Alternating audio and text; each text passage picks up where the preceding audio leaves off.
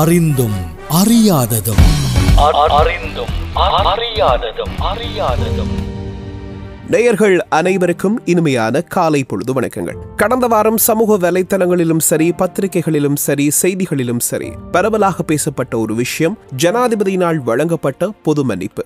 குறிப்பாக துமிந்த சில்வா அவர்களுக்கு வழங்கப்பட்ட இந்த பொது மன்னிப்பு சம்பந்தமாக பலரும் தங்களுடைய கருத்துக்களை பகிர்ந்து வண்ணமாக இருக்கிறார்கள். எனவே இந்த பொது மன்னிப்புக்கு பின்னால் இருக்கிற விஷயங்கள், இந்த பொது மன்னிப்பினுடைய வரலாறு என்ன, யார் யாருக்கு இதுவரைக்கும் இப்படி பொது மன்னிப்பு வழங்கப்பட்டிருக்கிறது, இது போன்ற பல விஷயங்களை இன்றைய எங்கள் அறிந்து அறியாததும் பகுதியில் உங்களோடு நாங்கள் பகிர்ந்து கொள்ளலாம் என்று நினைத்தோம். அதற்காகத்தான் இன்றைய சிறப்பு அறிந்தும் அறியாதது. இது சம்பந்தமான மேலதிக விவரங்களை எங்களுக்கு தருவதற்காக எங்களோடு இணைந்திருக்கிறார் சட்டத்தரணி மருதமுனை யாஸ்தீன் அவர்கள் இணைந்திருக்கிறார். வணக்கம் யாஸ்தீன். வணக்கம் டார்வின். குறிப்பா யாஸ்தீன், இந்த பொது மன்னிப்பு எப்படி இலங்கைக்கு அறிமுகமானது, இதனுடைய வரலாறு தோற்றம் என்ன என்பது பற்றி எங்களுக்கு கொஞ்சம் விளக்கம் தாருங்கள். இது இன்று நேற்று உருவான ஒரு விடயம் அல்ல, அதன் வரலாறுகள் மிகவும் நெடியது. அந்த வகையில் இலங்கையில் இதுவரை இலங்கையில் இருந்த யாப்புக்களை நாம் நோக்கினால் ஆயிரத்தி எண்ணூத்தி முப்பத்தி மூணாம் ஆண்டு கொண்டு வரப்பட்ட கோல்ப்ரூக் கமரன் சீர்திருத்தம், அதன் பிற்பாடு கொண்டு வரப்பட்ட ஆயிரத்தி தொள்ளாயிரத்தி பத்தாம் ஆண்டு கொண்டு வரப்பட்ட குரு மக்களம், இருபத்தி ஓராம் ஆண்டு வந்த மணிங், இருபத்தி நான்காம் ஆண்டு கொண்டு வரப்பட்ட மணிங் டிவன்சையர், ஆயிரத்தி தொள்ளாயிரத்தி முப்பத்தி ஓராம் ஆண்டு கொண்டு வரப்பட்ட டொனோமோட், ஆயிரத்தி தொள்ளாயிரத்தி நாற்பத்தி ஏழாம் ஆண்டு கொண்டு வரப்பட்ட சோல்பரி. சுதந்திரத்துக்கு முற்பட்ட இந்த யாப்புக்கள் அனைத்திலும் ஆட்சியாளர்கள் தாங்கள் விரும்பிய குற்றவாளிகளுக்கு பொது மன்னிப்பு வழங்கிய ஒரு நடைமுறை காணப்பட்டது. இந்த விடயத்தில் பிரித்தானிய மகாராணியர் இலங்கையின் அரசின் தலைவராக காணப்பட்டார். அந்த வகையில் அவர் பிரித்தானிய மகாராணியார் இங்கிருந்த ஆளுநர் மூலமாக சிலருக்கு பொது மன்னிப்பு வழங்கிய ஒரு நடைமுறை காணப்பட்டது. ஆனாலும் அதில் சிறிய ஒரு திருத்தம் இருந்தது. என்னவெனில், நீதிமன்றம் ஒன்றினால் விசாரிக்கப்பட்டு தீர்ப்பளிக்கப்பட்டவர்கள் பொது மன்னிப்பு வழங்கப்படவில்லை, மாறாக பிடித்து கைது செய்து தடுத்து வைத்திருக்கின்றவர்களுக்கு அந்த பொது மன்னிப்பு வழங்கப்பட்டது. இலங்கையின் முன்னாள் ஜனாதிபதி, புதிய முதலாவது நிறைவேற்று அதிகாரம் கொண்ட ஜனாதிபதி ஜே ஆர் ஜெயவர்தன் அவர்கள் ஆயிரத்தி தொள்ளாயிரத்தி எழுபத்தி எட்டாம் ஆண்டு இலங்கை ஜனநாயக சோசியலிச குடியரசு யாப்பு ஒன்றை வரைந்து இலங்கையை தற்பொழுதும் சுமார் இருபது திருத்தங்களுடன் ஆட்சி செய்து கொண்டிருக்கின்ற யாப்பு இந்த ஆயிரத்தி தொள்ளாயிரத்தி எழுபத்தி எட்டாம் ஆண்டு இலங்கை இரண்டாம் குடியரசு யாப்பு என்றால் மிகையாகாது. இந்த யாப்பில் மிக தெளிவான முறையில் இந்த ஜனாதிபதி பொது மன்னிப்பு வழங்குகின்ற விடயம் கூறப்பட்டிருக்கின்றது. அப்படி என்றால் சட்டத்தில் பொது மன்னிப்பு எவ்வாறு வழங்கப்படுகிறது, அதனுடைய வரையறைகள் என்ன, எந்த குற்றத்துக்காக வழங்கப்படும், எந்த நீதிமன்றத்தில் வழங்கப்பட்ட குற்றத்துக்காக வழங்கப்படும், இப்படி ஏதாவது இருக்கிறதா, இதை பற்றி கொஞ்சம் விளக்கமாக தாருங்கள். இலங்கை குடியரசினுள்ளே நீதிமன்றம் எதிலும் எந்த நீதிமன்றத்திலும் எத்தவறுக்காகவும் என்ன தவறாகவும் அது இருக்கலாம், மரண தண்டனை தொடக்கம் எந்த தவறாகவும் இருக்கலாம், எத்தவறுக்காகவும் குற்ற தீர்ப்பளிக்கப்பட்ட ஒரு நபர் அவர் அது விடயத்தில் ஜனாதிபதி பின்வரும் விடயங்களை கட்டாயம் செய்யலாம்.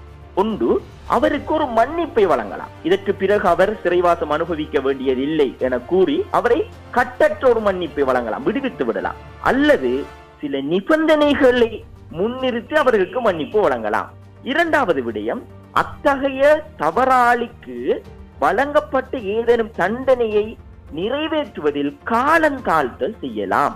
உதாரணமாக, சில நீதிமன்றங்கள் தீர்ப்பு வழங்கப்பட்ட இரண்டு வருடங்களுக்குள் அவருக்கு மரண தண்டனை நிறைவேற்றப்பட வேண்டும் என தீர்ப்பு வழங்கப்பட்டால் அதனை ஜனாதிபதி ஐந்து வருடமாக காலந்தாழ்த்தலாம், அல்லது பத்து வருடமாக காலந்தாழ்த்தலாம். இப்படி ஜனாதிபதி தான் விரும்பிய ஒரு விடயத்தினை செய்யலாம். மூன்றாவதாக, அத்தகைய தவறு வழங்கப்பட்ட, அதாவது தண்டனை அளிக்கப்பட்ட ஒரு குற்றவாளிக்கு ஜனாதிபதி தண்டனையை குறைக்கலாம். பத்து வருட கடூலிய சிறை தண்டனை வழங்கப்பட்ட ஒருவருக்கு அதனை இரண்டு வருடமாக குறைக்கலாம். மரண தண்டனை விதிக்கப்பட்ட ஒருவருக்கு பத்து வருட கடூலிய சிறை தண்டனை விதிக்கலாம். இப்படி ஜனாதிபதி தான் விரும்பியவாறு செய்யலாம். யாஸ்தீன், இப்போ வந்து ஒரு மரண தண்டனை விதிக்கப்பட்ட கைதி ஒருவருக்கு ஜனாதிபதி பொது மன்னிப்பு வழங்குவதாக இருந்தால் அதனுடைய படிமுறைகள் என்ன? அவர் நினைத்தவுடனே ஜனாதிபதி இவருக்கு நான் பொது மன்னிப்பு வழங்குறேன் என்று வழங்க முடியுமா, அல்லது அதுக்கான படிமுறைகள் இருக்கிறதா, செயற்பாடுகள் இருக்கிறதா, இதை பற்றி கொஞ்சம் சொல்லுங்க.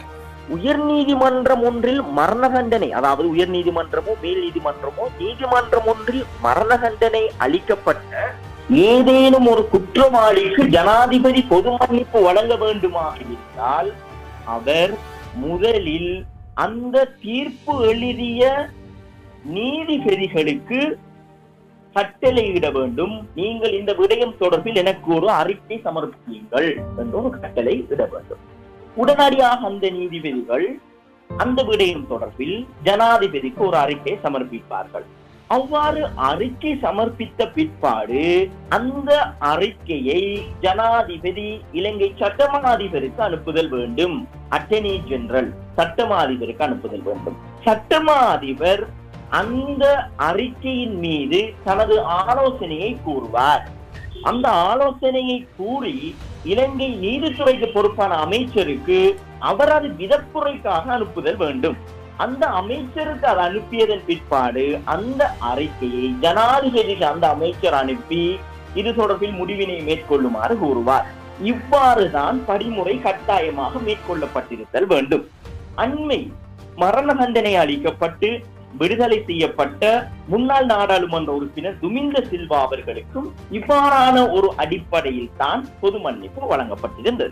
குறிப்பாக யாஸ்தீன், ஒரு ஜனாதிபதி ஒருவர் பொது மன்னிப்பு ஒன்றை வழங்குவதாக இருந்தால் அந்த கைதியை அந்த ஜனாதிபதி எவ்வாறு தீர்மானிப்பார்? சிறைச்சாலை அதிகாரிகள் அதிக காலமாக சிறையில் இருந்தவர்களுக்கு இந்த பொது மன்னிப்பினை அவர்களது நன்னடத்தை அடிப்படையில் வழங்குவார்கள். பலர் வெளியாகி இருந்தனர் சிறையில் இருந்து. அவர்கள் அதிகமானவரை நாம் நோக்கினால் தண்ட பணம் கட்ட வசதியற்றோர், அதிகமான காலம் சிறையில் இருந்தோர், இருபது வருடம் இருபத்தைந்து வருடம் மேலும் அந்த சிறையில் இருந்த காலப்பகுதியில் தனது நன்னடத்தையை வெளிப்படுத்தியவர்கள். இவ்வாறானவர்களை சிறை அதிகாரிகள் இனங்கண்டு இவர்களது பெயரை ஜனாதிபதிக்கும் சிறைச்சாலை அமைச்சருக்கு ஒரு கடிதம் மூலமாக சிபாரிசு செய்வார்கள். அதனை ஜனாதிபதி எடுத்து அவர்கள் தகுதியுடையவர்களாக காணப்பட்டால் அவர்களுக்கு பொது மன்னிப்பு வழங்கப்படும். ஆனால் ஜனாதிபதி தான் விரும்புகின்ற ஒருவரை இவருக்கு அரசியல் பழிவாங்கல் நடந்திருக்கிறது, இவருக்கு அநீதி இழைக்கப்பட்டிருக்கின்றதென ஜனாதிபதி தான் விரும்புகின்ற ஒருவரையும் கூட பொது மன்னிப்பு வழங்கலாம். இப்போது முன்னாள் நாடாளுமன்ற உறுப்பினர் துமிந்த சில்வாவுக்கு வழங்கப்பட்ட இந்த பொது மன்னிப்பை இப்போது மக்கள் மிகவும் பரவலாக பேசிக் கொண்டிருக்கிறார்கள், தங்களுடைய கருத்துக்களை எல்லாம் முன்வைத்துக் கொண்டிருக்கிறார்கள். இந்த நேரம் இதே மாதிரி எங்களுடைய வரலாற்றில் இதற்கு முன்னரும் இப்படிப்பட்ட பொது மன்னிப்புகள் வழங்கப்பட்டிருக்கிறதா, மரண தண்டனை கைதிக்கு வழங்கப்பட்டிருக்கிறதா? இந்த வரலாறுகள் பற்றி கொஞ்சம் சொல்ல முடியுமா? ஆயிரத்தி தொள்ளாயிரத்தி எழுபத்தி ஓராம் ஆண்டு கலவரத்துக்கு பிரதான காரணம் என ஐடென்டிஃபை பண்ணப்பட்ட அடையாளப்படுத்தப்பட்ட மக்கள் விடுதலை முன்னணி ஜேவிபியின் தலைவர் ரோகண விஜேவீர் அவர்களுக்கு முன்னாள் நிறைவேற்று அதிகாரம் ஜனாதிபதி ஜே ஆர் ஜெயவர்தன் அவர்கள் பொது மன்னிப்பு வழங்கியிருந்தார். அதே முன்னாள் ஜனாதிபதி ஜே ஆர் ஜெயவர்தன் அவர்கள் நக்சலைட் குற்றச்சாட்டில் கைதாகி இருந்த விஜயகுமார துங்கவிக்கும் பொது மன்னிப்பு வழங்கியிருந்தார்.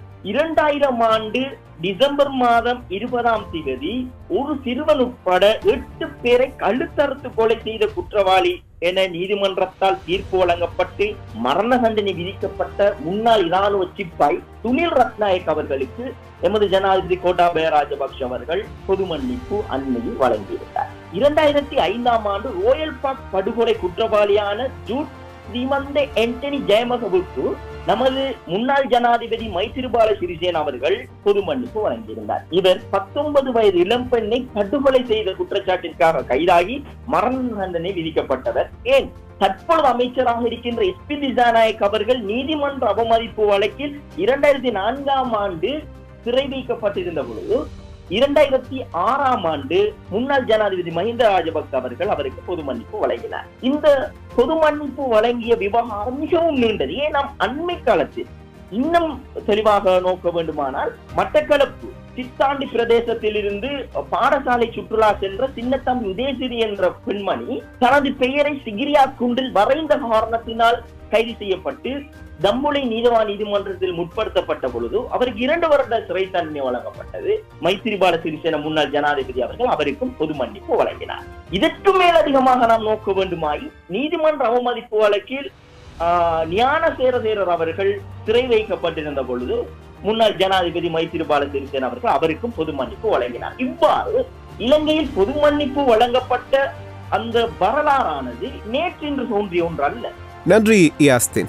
நன்றி.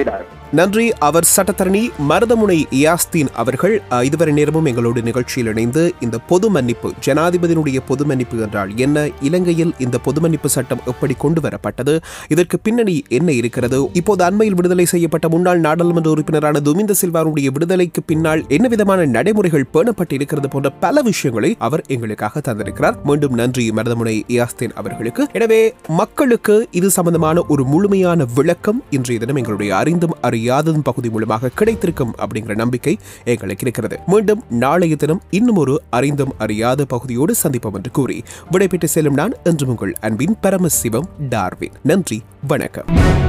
அறிந்தும் அறியாததும் அறிந்தும் அறியாததும் அறியாததும்